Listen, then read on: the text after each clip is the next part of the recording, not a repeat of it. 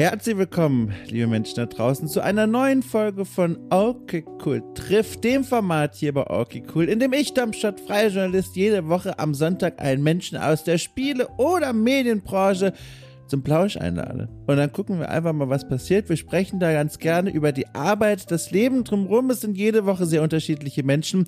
Und auch diese Woche habe ich mich mal in eine Richtung mit meiner Gästewahl begeben, in der ich nicht allzu häufig unterwegs bin. Und zwar die Richtung in die äh, Welt der Menschen, oh Gott, Komma, die versuchen noch, Komma, den, Komma, Durchbruch zu, Bindestrich, schaffen. Äh, mit anderen Worten, ich habe mit einem sehr netten, sehr lieben Entwickler gesprochen, der schon in der Vergangenheit gemeinsam mit seinem kongenialen Kollegen äh, Spiele gemacht hat, aber die noch ein wenig um diese große und begehrte Aufmerksamkeit der Menschen da draußen kämpfen. Ich spreche von Richard Dietrich, der hat 2018 gemeinsam mit seinem Kumpel äh, in Rostock das Studio Acid Mines, also Säureminen, äh, gegründet und äh, jetzt schon zwei Spiele veröffentlicht. Zum einen Deichgraf, absolut genialer Titel und interessantes Spielkonzept. Darüber werden wir in der Folge sprechen. Ich will nicht zu viel vorwegnehmen. Äh, und zum anderen Heliopolis 6, eine Art Citybuilder im Weltraum. Auch darüber werden wir in der Folge noch genaueres sprechen. So. Und diese Spiele, die sind so in den letzten Jahren erschienen und haben nicht wirklich bisher ein großes Publikum erreichen können. Äh, das ist ein Problem, dem sich viele Indie-Entwickler, Entwicklerinnen äh, ausgesetzt sehen. Äh, jede Woche auf Steam alleine erscheinen 200 bis 400 Spiele je nach Woche und das ist eine ganze Menge. Und ähm, ich als Journalist, der über diese Dinge schreibt und spricht, merke auch auf eine andere Art und Weise, wie viel das eigentlich ist, weil so vieles an mir vorbeirauscht, dass ich gar nicht mitbekomme, das aber eigentlich total toll und besprechenswert wäre. Äh, zumal, wenn dann auch noch Spiele aufkreuzen wie ein Baldur's Gate 3, das ich jetzt im Grunde vier Wochen mehr oder weniger ausschließlich gespielt habe für äh, Podcast oder auch einfach für die persönliche Bereicherung, äh, dann fliegt eine Menge an einem vorbei und das muss man dann wieder aufholen und dann fallen eben unter anderem so Spiele unter den Radar wie die, die Richard äh, gemacht hat in der Vergangenheit. Und deswegen war es für mich eine ganz große Freude, ihn mal hierher einzuladen und mit ihm zu sprechen. Zum einen überhaupt über seinen Weg in die Spielebranche, warum er sich überhaupt für diesen Berufsweg ents entschieden hat. Denn, stellt sich heraus, er hatte auch Alternativen. Äh, und zum anderen dann natürlich auch mal direkt nachzufragen, wie ist es denn nun? Wie fühlt sich das denn jetzt an, gegen diese Wellen anzukämpfen und zu versuchen, aufs offene Meer hinauszugehen, wo diese schönen Inseln der Aufmerksamkeit herumschwimmen und auf die man einen Fuß setzen möchte? Darüber haben wir gesprochen äh, und es war ein sehr für mich aufschlussreiches Gespräch, äh, weil es eben Berichte waren, Erzählungen waren von Menschen, die immer noch versuchen gesehen zu werden und Beachtung zu finden mit ihrer Arbeit. Und äh, in dem Gespräch konnte ich viel lernen, auch alleine über die Arbeitsrealitäten eines Indie-Entwicklers, der eben noch am Anfang der Karriere steht. Genau, ich will, wie gesagt, nicht so viel vorwegnehmen. Es war höchst interessant für mich. Ich danke Richard sehr für seine Zeit äh, und für seine Offenheit, was glaube ich auch nicht das Einfachste war und ist und wünsche, ich sage es jetzt schon mal, dem Team alles Gute. Bin sehr gespannt, wohin es mit denen in Zukunft weitergeht. So, und euch wünsche ich ganz viel Spaß mit dieser Folge. Möchte einen kurzen Hinweis noch im Vorfeld loswerden. Direkt zu Beginn nuschel ich ganz kurz was von der Gamescom und äh, dass ich mit Lea Erion, die Teil des OK Cool Teams ist, über diese Messe resümierend gesprochen habe. Äh, ich bin mir nicht sicher, ob ich da ausführlich gen genug genuschelt habe, damit ihr diesen Podcast auch findet, den ich da meine. Deswegen hier nochmal der kurze explizite Hinweis. Diese Gamescom-Resümee, das haben wir erlebt, Runde, die ist ein Podcast für alle Steady-Unterstützerinnen und Unterstützer. Fünf Euro seid ihr dabei. Guckt einfach mal in die Folgenbeschreibung, äh, klickt drauf und schon seid ihr mit dabei. So, nun aber, los geht's, ab geht's mit dem Gespräch äh, zwischen mir und Richard Dietrich.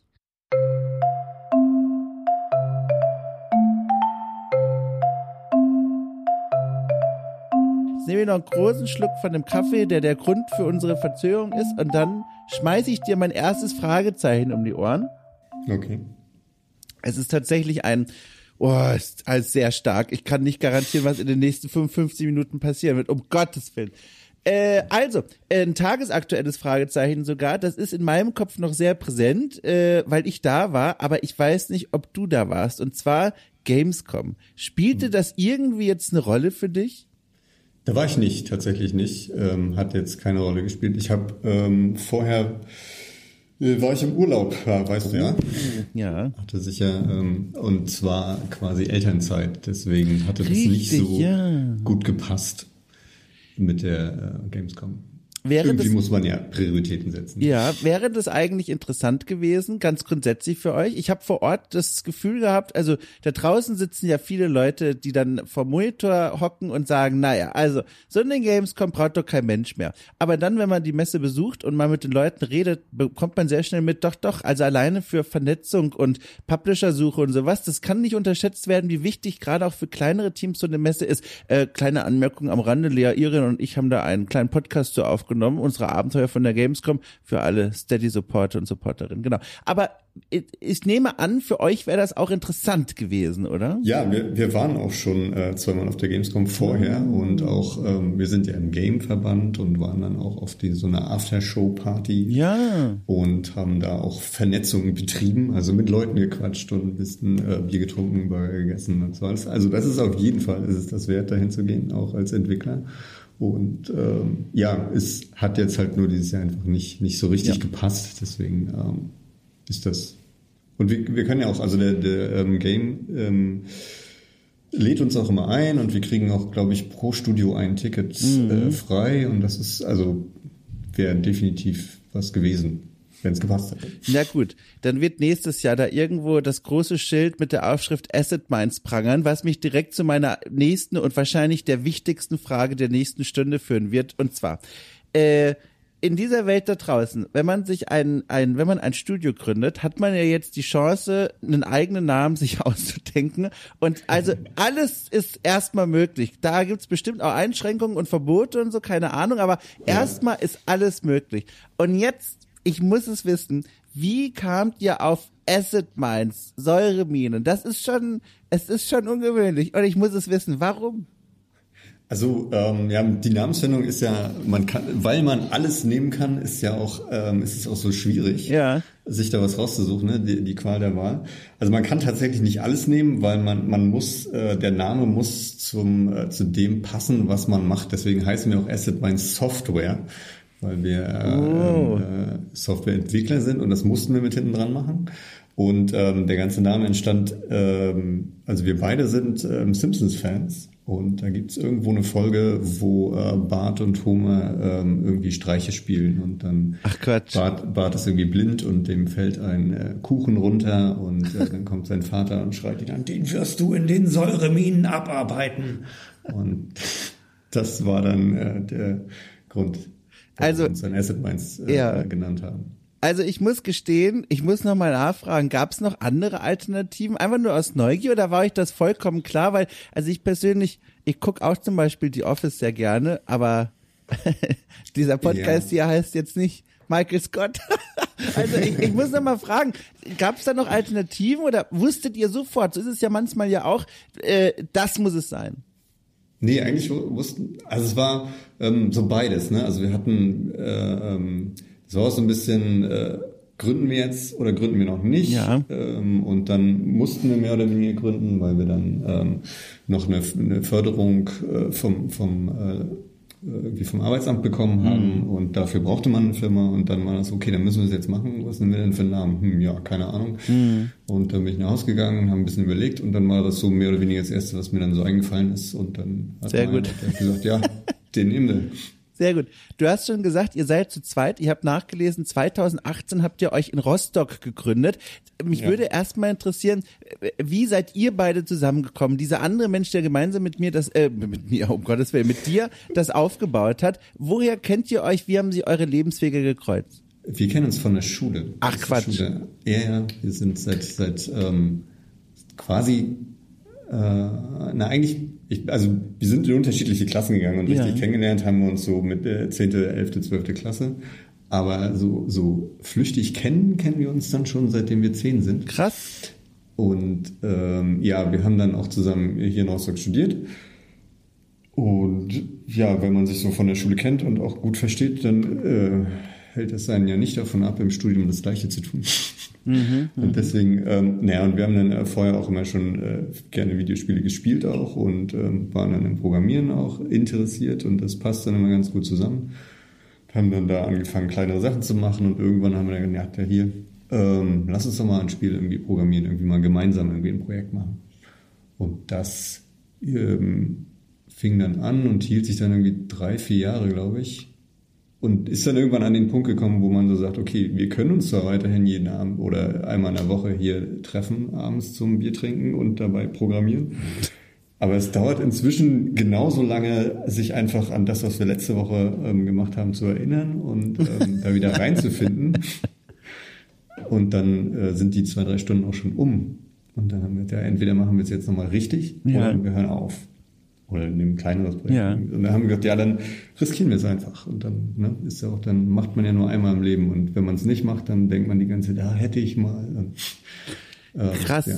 Wir gab, dann probiert. Gab es denn, also wo warst du denn so im Leben im Jahr 2018? Gab es da noch andere Dinge, die du dir hättest vorstellen können beruflich? Oder weil du erzählst das so, als wäre es fast versehentlich passiert, so ja, haben wir uns gedacht, komm, wir, wir sitzen eh einmal die Woche zusammen, dann lass uns doch einfach ein Studio gründen. Gab es da noch andere Dinge, die dich gereizt hätten zu der Zeit? Ähm, also ich war, also Marian, sagen wir, für ihn war es relativ einfach. Der war ja. fertig mit dem Studium, war arbeitslos und hat sich, hat halt gedacht, ja, hm, mhm. irgendwas muss ich jetzt machen. Und ähm, das kam dann sozusagen. Bei mir war das so, ich war, ähm, bin früher mit dem Studium, äh, Studium fertig geworden und bei mir ist aber der, und war dann halt äh, Postdoc an der Uni. Mhm. Und ähm, man ist da über Projekte angestellt. Das ist dann immer so ein bisschen, bisschen total mm. blöd, weil du bist dann halt drei Jahre angestellt, so dann das Projekt zu Ende und die sagen dann zwar, ja, wir kriegen noch ein Projekt, du bist dann weiter äh, angestellt, kein Problem, aber es ist trotzdem, man ist immer ständig irgendwie ja. nur so befristet angestellt, das ist doof. Und irgendwann kommt dann auch die Uni und sagt, ja, hm, oder das Land, wir haben hier so ein, ähm, äh, was ist das hier, Wissenschaftler-Zeitgesetz, man darf oh, nur ja. viermal hintereinander äh, ja. äh, weiter ähm, befristet, dann muss man entfristet werden, ist ja ganz schön, aber ähm, die Uni entfristet nicht, sondern die kündigt. Mhm. Und dann wäre es dann halt irgendwie so auch zu Ende gegangen. Also bei mir war es jetzt nicht so schlimm. Ich war erst, äh, das war quasi erst meine erste Anstellung.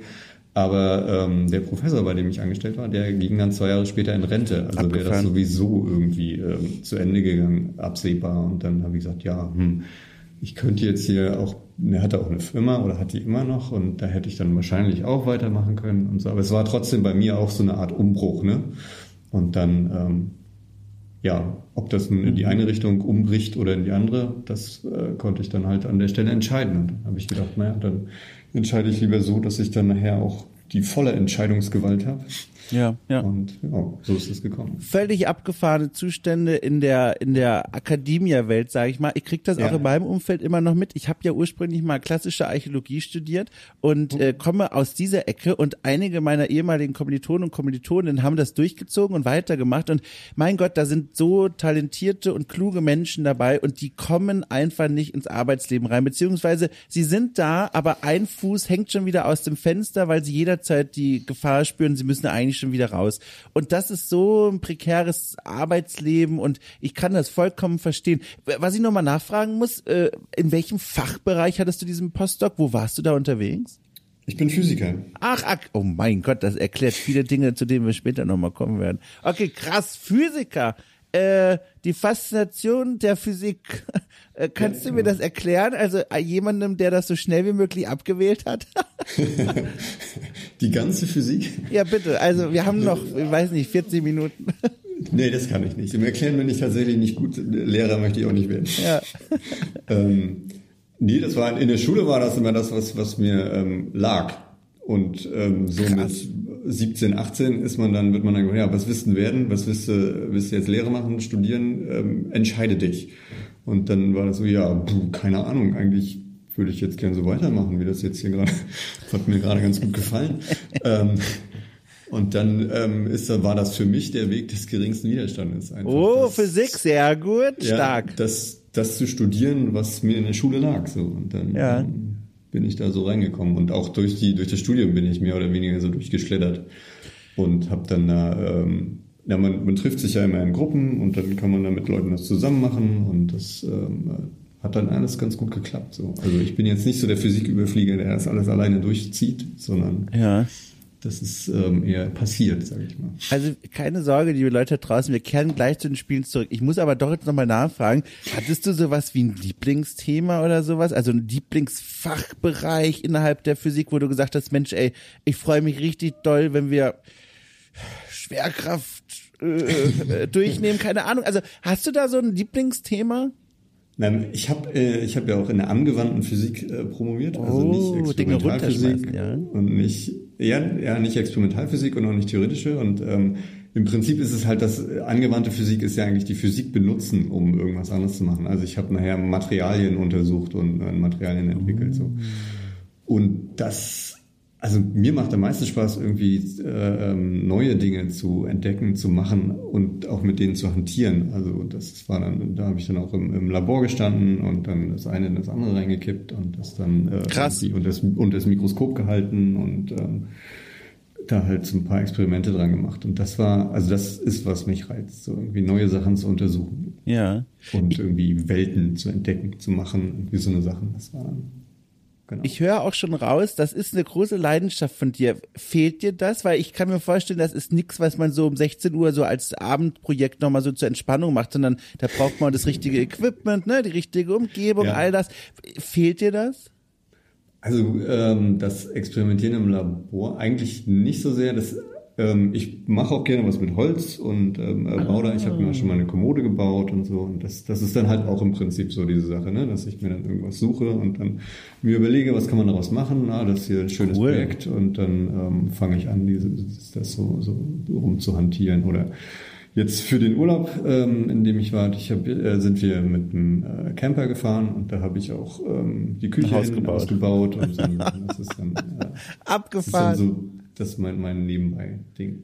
ich finde so, ob mir das ja, fehlt mit im, im Labor stehen, ist es, glaube ich, eher so, dass ich, ähm, also ich hätte jetzt Lust, das mal wieder zu machen, aber ich weiß genau, dass ich nach ein, zwei Jahren hätte ich dann wieder Lust, das wieder nicht zu machen. Hm, verstehe. Die, die Abwechslung, ne? Verstehe. Dieses Spiel, das du vorhin erwähnt hast, wo ihr euch einmal die Woche bei, bei einem Döschen Bier und so getroffen habt, um daran so ein bisschen zu arbeiten, ist das dieses Deichgraf-Spiel? Nee, das ist tatsächlich Heliopolis 6. Ich dreh durch. Okay, das ist jetzt abgefahren, weil jetzt weiß ich gar nicht, wie ich das aufziehen soll. Ich dachte, es ginge hier um Deichgraf. Deichgraf ist das Spiel, das, ich sag mal, in der offiziellen Chronologie von Acid Minds früher erschienen ist als Heliopolis 6. Das ist jetzt, also Heliopolis ist im Mai erschienen diesen Jahres. Deichgraf ist ein bisschen älter, im Januar 2022. Deswegen dachte ich, das wäre dieses Projekt gewesen. Und vielleicht können wir kurz bei Deichgraf bleiben, weil das ist ja jetzt offiziell das frühere und vor allem auch eines, das mich also sehr verwirrt hat, ehrlich gesagt. Also, ich find's genial. Der Pitch muss man sich vorstellen da draußen. Ihr habt ein, eine Spielidee genommen, die maximal viele Menschen ansprechen soll. Kann ich mir vorstellen, Millionen von Menschen lasen diese Steam-Beschreibung, die etwa so lautet, als Deichgraf im Ostfriesland des 16. Jahrhunderts muss man ein Dorf nahe der Küste aufbauen und gegen Wasser und Flut verteidigen. Und ich finde das so genial. Das ist ja so tief in der Nische drin. Ich brauche ein Mikroskop, äh, um es zu entdecken. Ich finde das so Ja. sympathisch. Und ich muss echt sofort erstmal fragen, wie kommt man da drauf? Das ist ja genial. Ja, das, also, das ist ähm, auch eine interessante Geschichte. Ähm, hängt auch mit Heliopolis zusammen. Ja.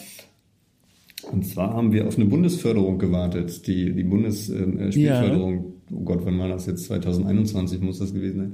Ja. Äh, wir haben einen Antrag gestellt, tralala, die haben gesagt, ja, kein Problem, in drei Monaten ähm, kriegt ihr das Geld so. Und dann war, ja, na, vielleicht wären aus den drei Monaten auch dann sechs Monate. Und dann ähm, wurde der, der Bearbeiter hier für diese Anträge, ne, der ähm, nicht Fördergeber, wie auch immer, die haben gewechselt. Dann durften wir den Antrag nochmal neu stellen und dies und das. Das hat sich halt ein Jahr hingezogen. Und wir haben dann irgendwann ein schlechtes Gewissen gekriegt und gesagt, so, wir haben ja den Antrag gestellt und es steht explizit drinne, wir sollen, wir dürfen keinen Antrag stellen auf Dinge, die schon gemacht worden sind. Das heißt, wir durften dann nicht an dem Spiel weiterarbeiten. Und ähm, dann irgendwann ist man dann, sagt man, ja, okay, jetzt haben wir hier schon nebenbei alles Mögliche irgendwie exploriert und was man noch machen könnte und Vorarbeiten geleistet und so. Und jetzt müssten wir mal langsam weiterarbeiten, geht aber nicht, weil der Antrag noch in der Schwebe hängt. Dann machen wir einfach was anderes. So, also so richtig was anderes habe ich dann nicht gemacht. Dann habe ich weiter ähm, irgendwie technisch Unity mit äh, der Engine arbeiten wir. Da habe ich dann äh, angefangen rum zu explorieren und bin dann auf Compute Shader gekommen, wo man ähm, Rechnungen in die Grafikkarte auslagern kann. Und da habe ich mir gedacht, ah, da kann man doch bestimmt schön irgendwie so Wasseranimationen machen und so. Und dann ein bisschen.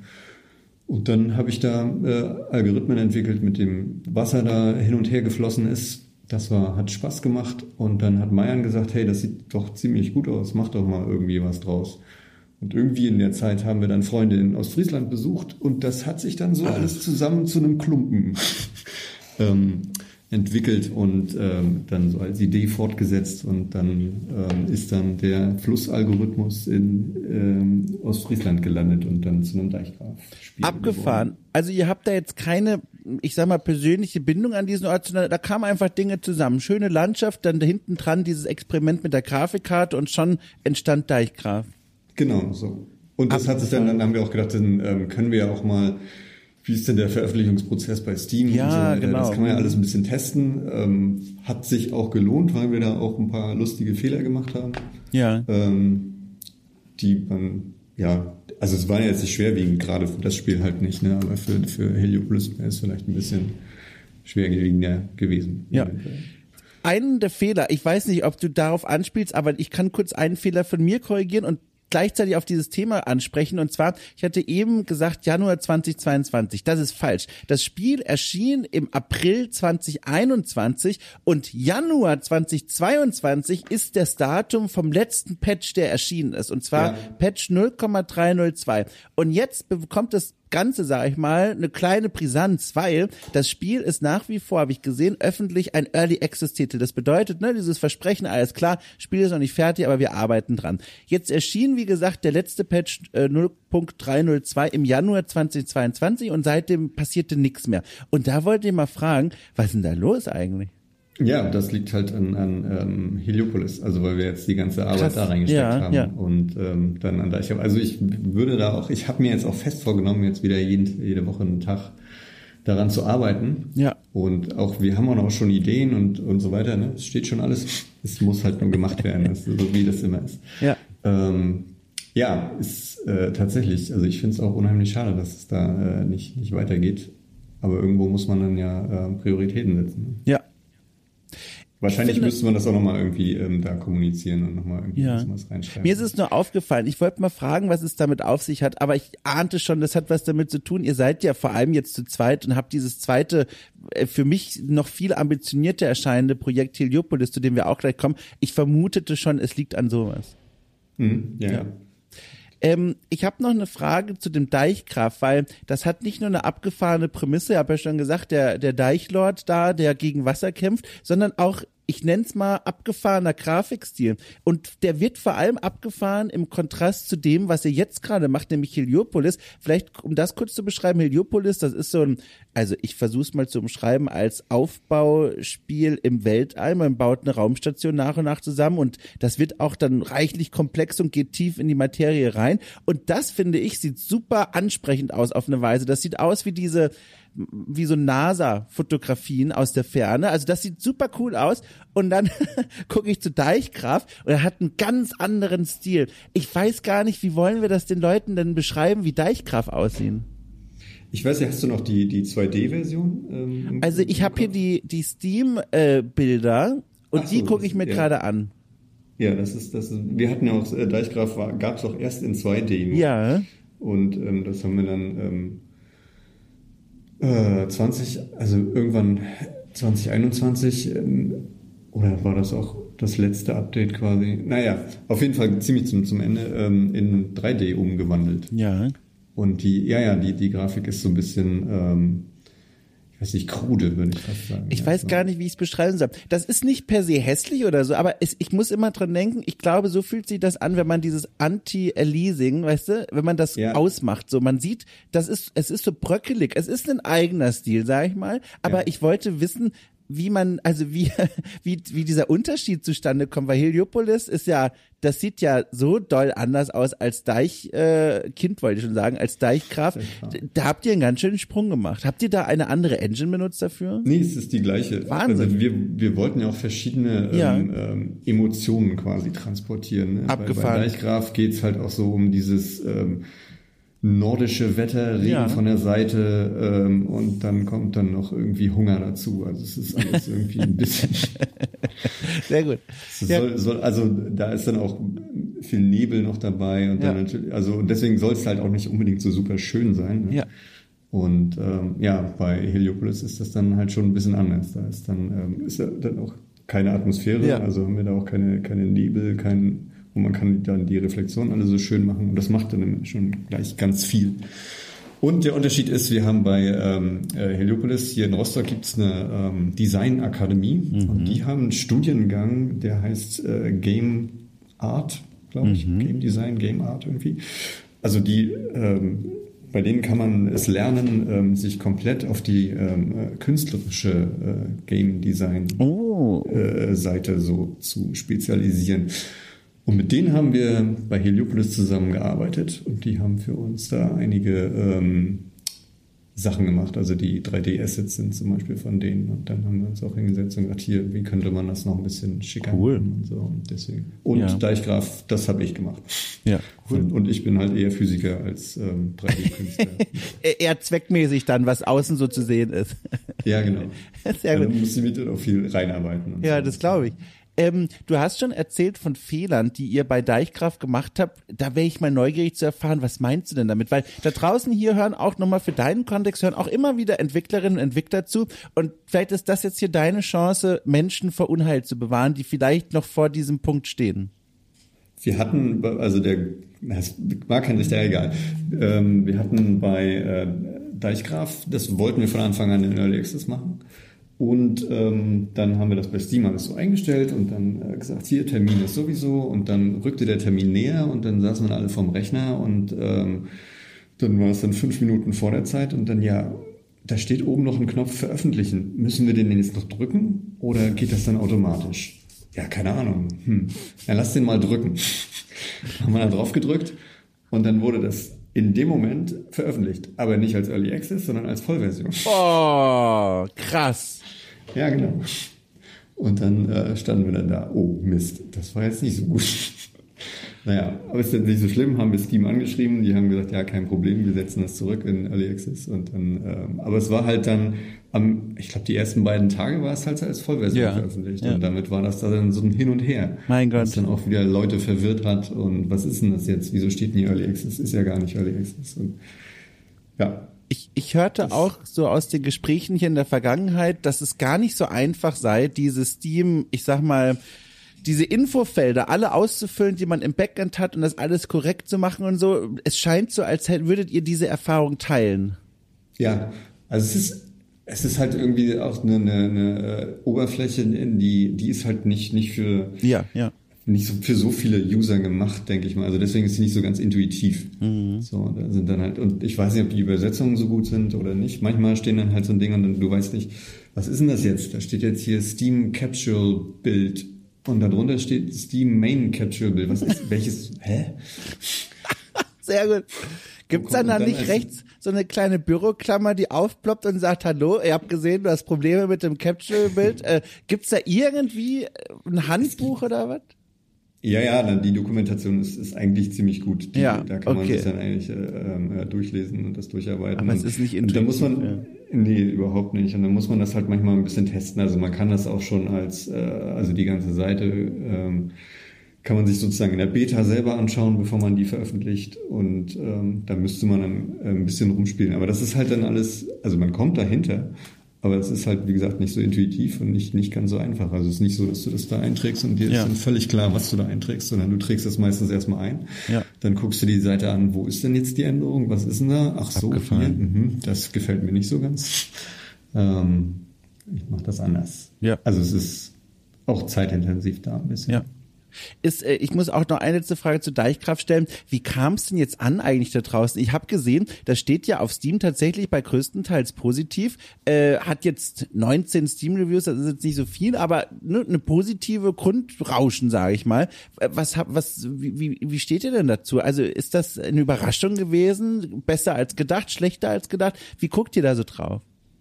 Also von den, von den ähm äh, was ist von den Reviews und ähm, was die Leute so geschrieben ja. haben, ist es besser als gedacht. Cool. Es kommt ganz gut an. Aber von den, von den Verkaufszahlen ist man dann doch irgendwie ein bisschen, ja. äh, weiß ich nicht, enttäuscht, weil es halt so mhm. wenig ist. Aber das liegt, ähm, liegt halt auch nicht so an Steam, sondern da ist man dann auch selber, sag ich mal, schuld. Weil man ist dann für die Werbung verantwortlich. Ne? Ja. Wir haben halt äh, kaum Werbung für äh, Deichgraf gemacht vorher, ja. was dann auch ja, sich natürlich da irgendwo wieder äh, spiegelt. Naja, dann schlage ich mal vor, wir steuern von hier aus auf dieses Projekt zu, auf dieses Spiel, das gefühlt so der, das Herz eures Studios ist, weil du hast schon gesagt, ihr habt schon dran gearbeitet vor Deichgraf. Äh, jetzt ist es wieder euer aktuelles Projekt, das mittlerweile auch wieder erschienen ist, auch wieder im Early Access. Äh, Im Mai diesen Jahres erschienen. Ich habe es vorhin schon mal gesagt, Heliopolis 6. Ich habe es vorhin schon mal kurz beschrieben mit vier, fünf Worten. Kannst du es noch mal genauer machen, den Leuten da draußen erklären, was ist das eigentlich für ein Spiel? Weil ich habe das Gefühl, wenn ich es jetzt nochmal versuche, wird das schon wieder unzureichen. Also das hat schon ganz gut gepasst. Also ja. im Endeffekt wir beschreiben das so als äh, City-Builder im Weltraum. Ja. Also so, so City-Builder äh, Rohstoffmanagement, würde ich äh, sagen. Also man, man hat schon die, die, man fängt mit einem äh, Pioneer, heißt das Ding, mit einem äh, Start. Stationsteil an und ähm, baut dann immer Stationsteile an. Ähm, in diese Stationsteile kann man dann teilweise noch Module einbauen, die spezielle Funktionen haben, wie Nahrung herstellen oder ähm, ja, Wasser reinigen, solche Sachen. Und ähm, da man ja Nahrung herstellen kann, impliziert das auch, dass die Station irgendwelche äh, Bewohner hat, die da arbeiten und äh, um die man sich kümmern muss. Mhm. Und die Rohstoffe kriegt man von Asteroiden, die rumfliegen, ähm, die man abbauen kann mit ähm, Schiffen. Mhm. Ja. Und dann ist es halt so ein bisschen Rohstoffmanagement, dass man da irgendwelche Schienen und Röhren bauen kann, mit denen man Stationsteile verbindet, wo dann die Ressourcen durchfließen oder drauf langfließen oder ja, das ist so die Idee. Was ist es an diesem Spiel, das euch daran so begeistert? Also auch an dieser Spielidee, dass ihr quasi da jetzt ja schon vorher in dieser Phase gemeinsam dran gearbeitet habt, jetzt wieder aktuell. Äh, was ist es an dieser Idee, an diesem Pitch, wo ihr sagt, Mensch, mega geil, voll Bock drauf? Also erstmal halt das Weltraum-Setting. Ja. Das äh, macht uns unheimlich Spaß. Also auch große Star Trek, Babylon 5 Star Wars-Fans und so. Also das ist alles schon ziemlich cool und Stellaris. Ah, ähm, ja. Ähm, dann äh, spiele ich viele City-Bilder an sich. Also mir macht das auch ziemlich Spaß, äh, da kleine Dörfchen oder Städte aufzubauen und die Leute zu beobachten, wie die da rumlaufen, Dinge von A nach B tragen oder irgendwas machen und so.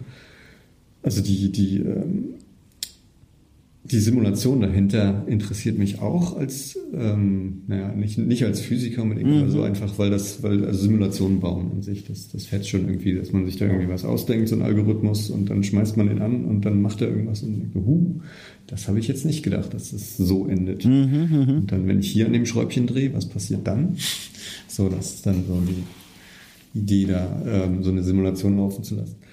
Und äh, was ja noch unbedingt, ähm, was mir immer so ein bisschen in den City-Bildern fehlt, ist so ein Bezug zu den eigentlichen Bewohnern, ne? ja. zu, den, zu den Leuten, die da rumlaufen. Und wir wollen gerne ähm, auch, also wir wollen auch eine Story einbauen, ähm, die man dann durchspielt oder durchspielen kann, wenn man möchte. Und ähm, die soll dann halt von den Bewohnern mehr oder weniger getragen werden. Dass ah, die halt ja. auch ihre eigenen Geschichten erzählen, die dann in die große Geschichte zusammenpassen oder dass man ähm, ja, da so Quests sozusagen für die machen kann, die zum Beispiel so einen Mordfall lösen oder so. Das, mhm. war, das ist dann so die Idee. Mhm. Ähm, wie behält man bei so einem Spiel diese Art die Übersicht darüber, welche Feature man drin haben möchte und welche nicht? Weil so eine Simulation habe ich auch gesehen, die ist ja per se, bietet ja so viel Raum für alle möglichen komplexen äh, Verfransungen, für Features. Man kann ja so weit in die Tiefe gehen. Gleichzeitig weiß man ja auch, äh, man sollte nicht zu sehr in die Tiefe gehen. Einerseits, um Leute nicht komplett abzuschrecken und zum anderen, um auch selber so ein, so ein Gefühl für den Scope, für den Umfang zu behalten und sich nicht zu verlieren in diesen Unmengen von Features.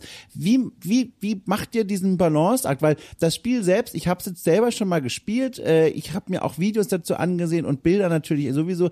Es ist schon, es ist ja jetzt schon komplex.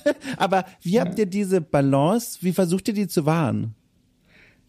Also das ist jetzt tatsächlich, ähm, ich glaube, wir haben uns da auch schon ein bisschen verrannt, also weshalb das auch relativ äh, komplex ist. Ja. Und ähm, da ist der Early Access jetzt super gut, weil wir da auch viele Rückmeldungen bekommen haben. Hier ist zu komplex, versucht das mal so und so und dies und das und das ist uns zu komplex, aber dafür ist das äh, ziemlich gut. Ähm, und da bin ich jetzt auch so ein bisschen am äh, Zurückrudern teilweise mm. und nehme einige äh, Sachen raus und ähm, so passen wir uns dann. Also ähm, wir versuchen dann da die Balance mit der Community zusammen zu ähm, bekommen. Das, genau. Ja. Und man selber, also es ist halt nicht ganz so einfach, auch ein neues Feature einzubauen. Man kann da sich halt ähm, viel Sachen überlegen und wenn man dann anfängt, das einzubauen, dann merkt man halt, wie ähm, an wie vielen Stellen das irgendwie dann Einfluss hat. Ja. Dass man sich dann irgendwie denkt, okay, das dauert ja jetzt doch super lang, das irgendwie da reinzumachen und ja. vernünftig reinzumachen. Vielleicht machen wir das noch rein, aber die nächsten dann nicht mehr. Ja, ja. So ungefähr ist das dann eher. Ich habe jetzt gesehen, äh, das Spiel steht auch bei positiven Reviews, also auch wieder da ein positives Grundrauschen, hat jetzt bisher nur zwölf Steam-Reviews. Also es scheint auch hier, es kämpft noch ein bisschen darum, dieses Spiel gesehen zu werden von Leuten, die ja. sich dafür interessieren.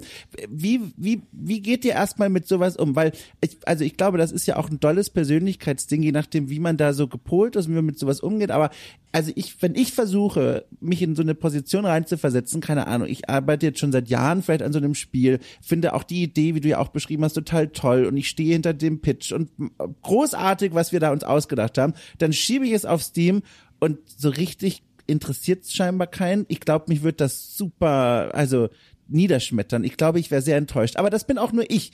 Wie geht ihr und du denn mit sowas um? Nein, es ist ja, ähm, da muss man dann gucken. Also natürlich waren wir dann auch enttäuscht, dass es halt nicht, nicht so viel ja. Anklang gefunden hat, wie, wie ihr hofft. Aber da muss man gucken, warum ist das überhaupt so? Ja, ist ja. das jetzt nicht, mhm. dass, weil das Spiel schlecht ist oder ja, und in dem Fall lag es daran, dass wir ähm, mit äh, als, als äh, neues Studio, Indie und so weiter, ähm, muss man ja irgendwie äh, bekannt werden. Also muss mhm. Leute müssen das ja wissen, auch wenn Leute das Spiel gut finden und dann noch nie was von gehört haben, dann kaufen sie es nicht, weil sie es ja noch nicht gehört haben. Also muss man halt irgendwie eigentlich unter Menschen gehen oder, oder äh, halt in äh, Social Media gehen und äh, viel darüber erzählen. Ähm, und das haben wir zu wenig gemacht. Mhm. Weil das ist dann auch so ein, eigentlich sind wir ja, wir haben ja das Studio gegründet, um Spiele zu entwickeln und nicht um ähm, mit Leuten ja. über Spiele zu quatschen. Was dann halt ähm, dazugehört, aber ähm, irgendwie uns nicht so viel Spaß macht, sage ich ja, mal. Also ja. schon darüber zu reden, aber das so von, also ich werde gerne dazu gefragt und ich erzähle auch gerne das, ähm, äh, sehr viel darüber. Ähm, nur so auf andere Leute zugehen und sagen, hier, hey, das ist hier unser neues Spiel, kennst du das? Äh, willst du mal schauen, was, was hältst du davon und so weiter. Das ist halt irgendwie nicht so unsere Art. So, das ist, glaube ich, ähm, da ich weiß nicht, ob der Fehler oder also auf jeden Fall das, was äh, dazu geführt hat, dass ähm, Heliopolis nicht so bekannt ist. Hm. Das ist ja auch was, nicht nur, wie du schon beschrieben hast, ob man da selber drauf Bock hat, was ich total nachvollziehen kann, wenn man sagt, mein Gott, ich will doch einfach nur dieses Spiel machen und fertig, sondern es kostet ja auch so viel Zeit. Ich mache jetzt selber ja. kein Spiel, aber alleine die Betreuung von Okay Cool, sage ich mal, dieses Streuen von neuen Folgen auf den verschiedenen sozialen Netzwerken und weil Twitter ja mittlerweile auch so ein Höllenschlot geworden ist, gibt es jetzt noch viel mehr andere soziale Netzwerke, Netzwerke, die man eigentlich auch bespielen muss. Ähm, theoretisch könnte man noch so viel mehr machen, irgendwie, keine Ahnung, Instagram Reels oder Ausschnitte aus den Podcasts oder auf TikTok mehr aktiv ja. machen, damit man mehr Leuten die eigene Arbeit überhaupt mal zeigt, weil wir beide wissen ja auch wahrscheinlich aus unserem privaten Konsum, es gibt ja so viel Zeug da draußen, egal ob ja. jetzt Spiele oder Podcasts oder was weiß ich. Man muss die Leute überhaupt erstmal erreichen und das kostet so viel Zeit. Also auch das kann ich mir vorstellen, ist eine große Herausforderung für so ein kleines Team wie bei euch. Ja, ja, auf jeden Fall. Wir haben uns auch ähm, Hilfe ähm, ähm, besorgt und das hat ziemlich viel gebracht. Dass ja. wir, ähm, äh, Gentle Land heißen die. Ähm, also für Spieleentwickler, dass die einem ein bisschen unter die, die Arme greifen, auch gerade was so Social Media angeht. Mhm. Und, ähm, weil man ist ja auch so ein bisschen ähm, wir programmieren halt viel und das ist ja halt viel Simulationszeit. Was willst du da für ein Video für machen? Wie du dann halt ähm, äh, ja. irgendwie noch eine neue Klasse geschrieben hast oder so, das interessiert ja keinen so richtig. Und dann immer wieder zu schreiben, ja, hier, wir machen Citybilder und ähm, dann äh, immer wieder die gleichen Videos, da kommt man sich dann irgendwie selber ein bisschen blöd vor auch teilweise. Mhm. Aber im Endeffekt ist es genau das. Ja. Also auch gerade, wenn man dann irgendwie ähm, zum Beispiel bei TikTok so ein bisschen dahinter guckt und sich dann auch mal äh, zu den eigenen Videos die ganzen ähm, das, die Analysen anschaut, da in dem Fall ist es halt jedes Video zu 98 Prozent haben die noch nie was von dir gehört. Also kannst du eigentlich immer und immer wieder den ja. gleichen Kram erzählen. Das stört niemanden. Ja. Und aber es ist es ist irgendwie so eine blöde Arbeit eigentlich, also finde ich. Ja, ja, ja. Ich verstehe, wie du das meinst. Ja, ja.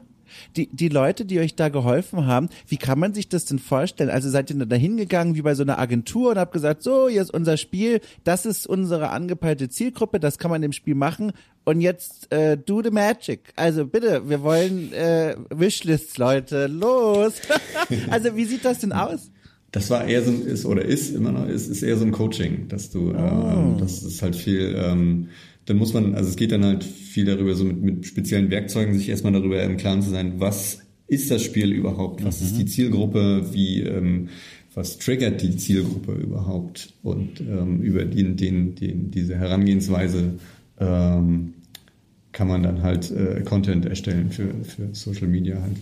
Also man lernt quasi, wie so ein bisschen bei so einem Selbstfindungsding fürs eigene Leben, äh, ja. die richtigen Fragen zu stellen, um auf die passenden Antworten zu kommen. Genau. Spannend. Genau. Kannst das du da mal? Fall. Das ja. Ist, das ist ziemlich spannend. Also es war, war ähm, und ist auch ziemlich ungewohnt. Also es waren ja. auch irgendwie so, so Dinge, die ich, wo man sich denkt, ach, eigentlich ist es doch klar, es ist halt ein Citybuilder, macht Spaß. So, was willst du da noch mehr? Aber dass es halt irgendwie darum geht, äh, zum Beispiel in diesem Spiel kannst du ja äh, in, in allen also kannst du in 3D halt bauen, wie du gerne möchtest. Ja. Was, was bei Menschen wieder irgendwie ähm, den, den äh, Need ist es halt im Englischen fällt mir das Wort nicht ein. Bedürfnis. So nach, Bedürfnis nach Freiheit ja. befriedigt. Ja. Und ähm, das kannst du dann halt wieder irgendwie in Social Media irgendwie ansprechen. Ja. wolltest du immer schon mal machen, was du willst. Ja. Hier in dem Spiel kannst du bauen, wie du willst. So, und das ja. ist dann halt ähm, die Umsetzung von dem. Da wäre ich halt vorher nie drauf gekommen, dass das irgendwie, ähm, dass man also überhaupt diese Herangehensweise und das so auf irgendwelche Bedürfnisse von Menschen herunterzubrechen. Kannst du noch eine andere von diesen Fragen erzählen, die, die dir dann im Rahmen des Coachings gestellt wurden, die so dir geholfen haben, dieses Spiel so ein bisschen besser einzuordnen für die Bewerbung? Oh, ähm, also, zum, also es ist ja ganz vieles ist halt eigentlich, was ich gerade gesagt habe, diese Bedürfnisse. Ne? Ja. Welche Bedürfnisse werden von, also soll das Spiel für die Zielgruppe ähm, befriedigen? Ähm, hm. Mehr fällt mir jetzt tatsächlich nicht ein. Okay, aber das ist ja schon mal eine, eine, eine große und grundlegende Frage. Das ist ja sicherlich auch ja. schon mal hilfreich.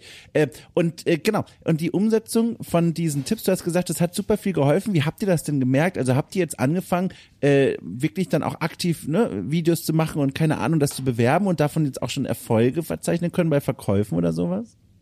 Also ich habe ähm, das umgesetzt und ähm, dann Videos auch, wie du gesagt hast, ähm, äh, ja. gemacht. Und es hat ähm, also wir bespielen aktuell nur Twitter und ähm, TikTok. Ja.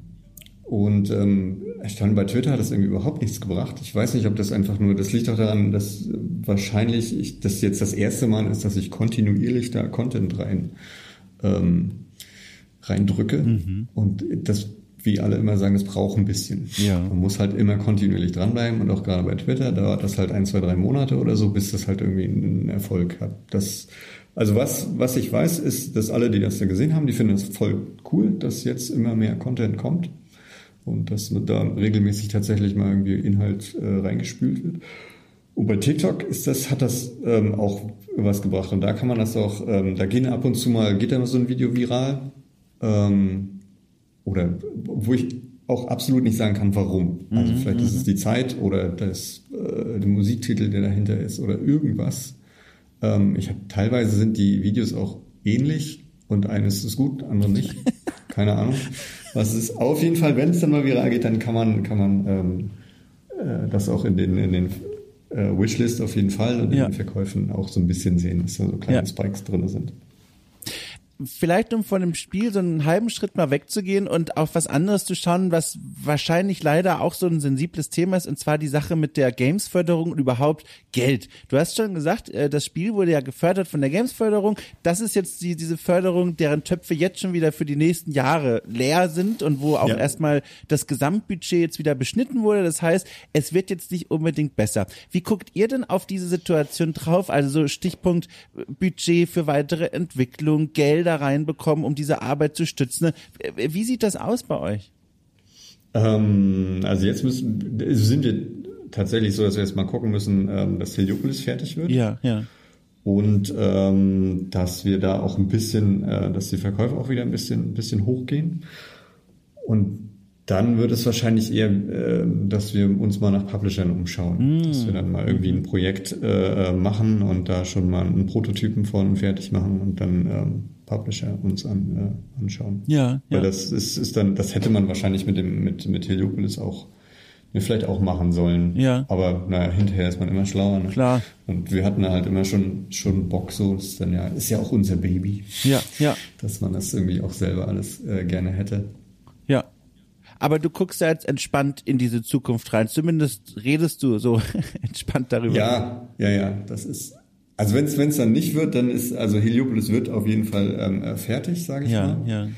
Vielleicht nicht in, in dem super großen Umfang, in dem wir uns das wünschen, aber auf jeden Fall so, dass es äh, ähm, ein Spiel ist, was Spaß macht, wo man auch äh, dann, weiß ich, zehn Stunden dran spielen kann, Ja, bis es ja. langweilig wird. Ähm, und dann entweder ähm, äh, geht's dann halt mit Acid Mines weiter oder ähm, ich werde dann, äh, was ich dann hauptberuflich wieder was anderes machen und aber trotzdem immer nebenbei äh, hier Spiele entwickeln, weil es macht tatsächlich Spaß. Es Ja. ist irgendwie cooles Arbeiten.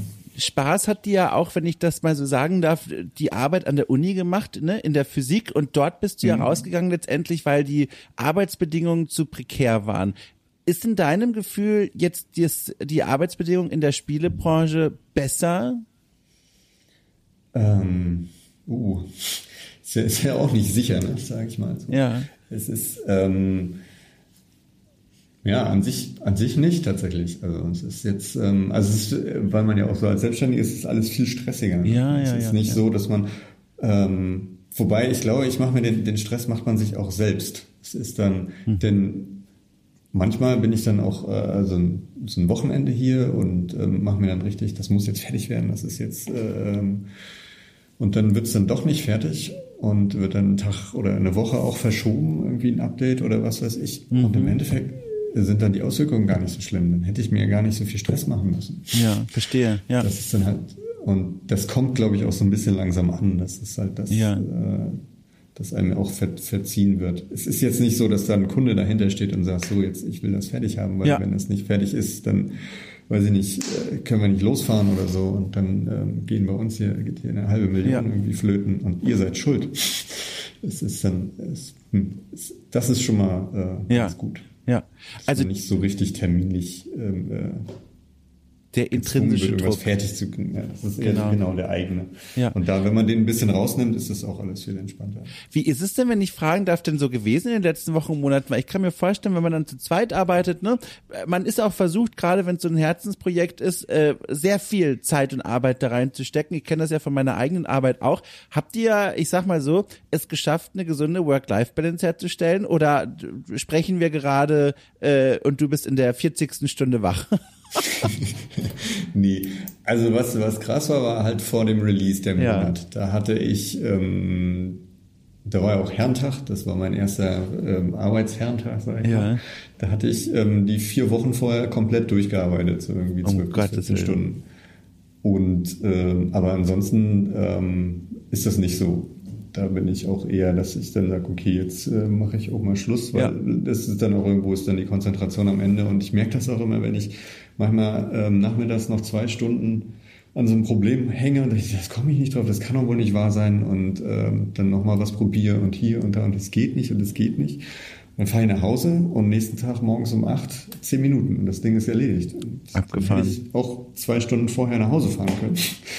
Das ist dann so ein, ähm, na klar, irgendwie zu Hause denkt man auch nochmal drüber nach und kriegt dann irgendwie auch andere Blickwinkel, aber man, ich merke auch schon, dass dann die Konzentration extrem nachlässt am äh, Ja. Nachmittag. Und dann nützt es auch nichts, dann irgendwie noch vier Stunden länger da zu bleiben, damit man es fertig kriegt, weil das ist dann irgendwie, da quält man sich dann nur durch, hast es vielleicht fertig, aber ähm, das ist dann auch nur kaputt. Aber sag mal, in diesen Wochen, in denen du 12 bis 14 Stunden gearbeitet hast, das ist ja absurd viel. Das ist ja absurd viel. Kam dir da irgendwann mal der Gedanke, Leute, ich schmeiß hin, ich ertrag's nicht mehr. Das ist ja ein wahnsinniger Ausnahmezustand, in dem man da sich selbst begibt. Wie ging's dir denn in dieser Zeit? Eigentlich, also das ist ja, war ja absehbar, ne? Es Ja. ist ja ein Release-Termin stand und damit war also, okay, bis zu dem, bis zum 25. muss das jetzt gemacht sein. Und dann äh, kann ich mich gehen lassen, sage ich mal, oder kann ich mich dann erstmal wieder erholen. Ähm, von daher war das nicht so schlimm, aber ich habe schon gemerkt, dass es, also ich war dann, auch wenn ich zu Hause war, ich war wie benebelt die ganze Zeit, also total weg, auch wenn ich dann angesprochen wurde, also, hör, was? Äh, ja, Moment, ich muss erstmal hier ankommen und eigentlich lieber ins Bett gehen. Und es war halt, war echt nicht, also für, für Familie, das war schon scheiße, sag ich mal. Das ist Krass. Krass. So. Also das tut mir auch leid, das zu hören, weil das klingt wirklich nach keiner coolen Zeit, aber umso besser, dass ihr da jetzt offenbar wieder rausgekommen seid ne? und es sich jetzt ja, das, nachhaltiger genau, anhört.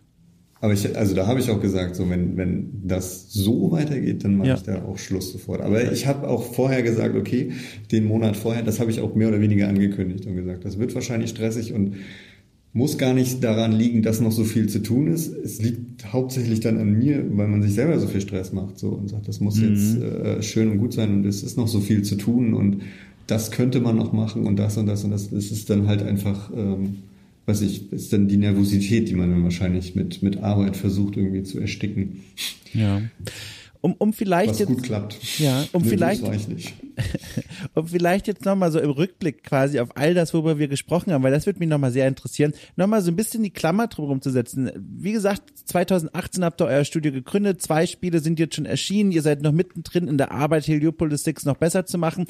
Wie, wie ist denn jetzt so dein erstes äh, Resümee, sage ich mal, so nach den ersten Jahren jetzt in der Spielebranche. Spiele wurden veröffentlicht, ihr habt kleine Fehlerchen gemacht, wie du auch vorhin erzählt hast. Ihr habt auch erste kleine Erfolge feiern können. Ihr habt bei diesem ganzen Förderbums mitgemacht schon und euch das mal angesehen. Wie fühlst du dich in der deutschen Spielebranche? Was ist so dein Gefühl? Ähm, also was ja, lustig ist ja, also das das aus der Mecklenburger Sicht zu sagen, weil wenn man, wenn wir mal woanders hinkommen, also ich war auch letztes Jahr auf der Maze und so und das ist also die ganze Branche und die ganzen Leute und so, das ist ziemlich cool. Also man kann sich mit denen unterhalten und es ist nicht so, äh, dass man die als Konkurrenten sieht, sondern es, man, man arbeitet halt alle zusammen, so jeder irgendwie an seinem kleinen Projekt und da kann man sich auch gegenseitig unterstützen. Das ist schon, schon ziemlich cool. Andererseits wird man irgendwie von, von außerhalb so mehr oder weniger äh, komisch angeguckt. Also als wir dann hier die, das Studio gegründet haben, dann musste er halt hier zu diversen Institutionen latschen und dir da dein, die Unterschrift abholen. Und die gucken einen immer an wie, was, was wollt ihr machen? Damit kann man Geld verdienen? und dann, dann muss man halt irgendwie erstmal eine halbe Stunde erzählen und dann nehmen die einen ernst. Das ist irgendwie, ich denke mal, das ist in Berlin oder Hamburg oder in, ja. in Süddeutschland ganz was anderes. Aber das, das, das ähm, fällt auf hier so in Mecklenburg, ja. dass man und auch was auch krass ist, ähm, na, hier gibt's halt keine Landesförderung. Also wir könnten ja. Das ist, und, und von daher so, so ernst genommen wird man halt als Spieleentwickler in Mecklenburg. Ne? Ja. Gar nicht. Darauf könnte ich so, wollte ich sowieso noch mal kurz zurückfragen. Schön, dass du das sowieso ansprichst. Mecklenburg und Spieleentwicklung, die Vernetzung dort. Ich höre schon raus, es ist jetzt nicht so, als wäre jede Woche ein Event oder so, wo man zusammenkommt und sich austauscht. Du hast von der E-Mails gesprochen, dieses große, ja, Indie-Festival in Berlin, das jedes Jahr stattfindet, äh, wo auch international Leute anreisen. In Hamburg gibt's auch einige Veranstaltungen.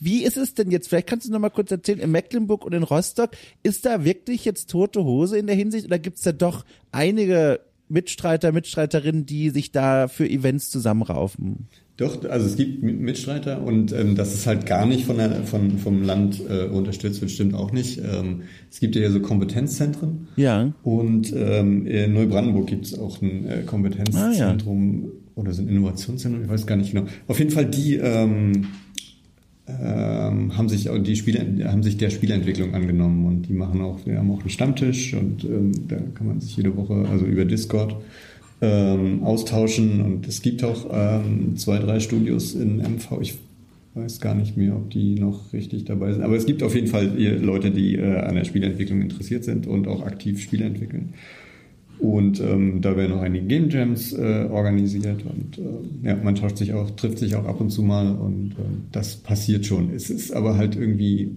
gefühlt ist man trotzdem irgendwie so ein bisschen außerhalb unter sich. Also nicht so, es ist, fühlt sich nicht so an, als ob Mecklenburg jetzt Heimat für Spieleentwickler wäre. Ja, Du, jetzt will ich noch mal kurz für meine letzten Worte aufstehen, weil direkt in diesem Moment vor unserem Haus hier ein LKW äh, irgendwelche Betonklötze ablädt. Ich drehe vollkommen durch. Und hier ist tatsächlich noch so ein kleines Altbaufenster offen. Ich habe das völlig übersehen. Ein Moment mal kurz, bleibt mal dran. Ja. Moment, das, ja. weil so geht's ja nicht. Also Freunde, das machen wir nicht. Moment.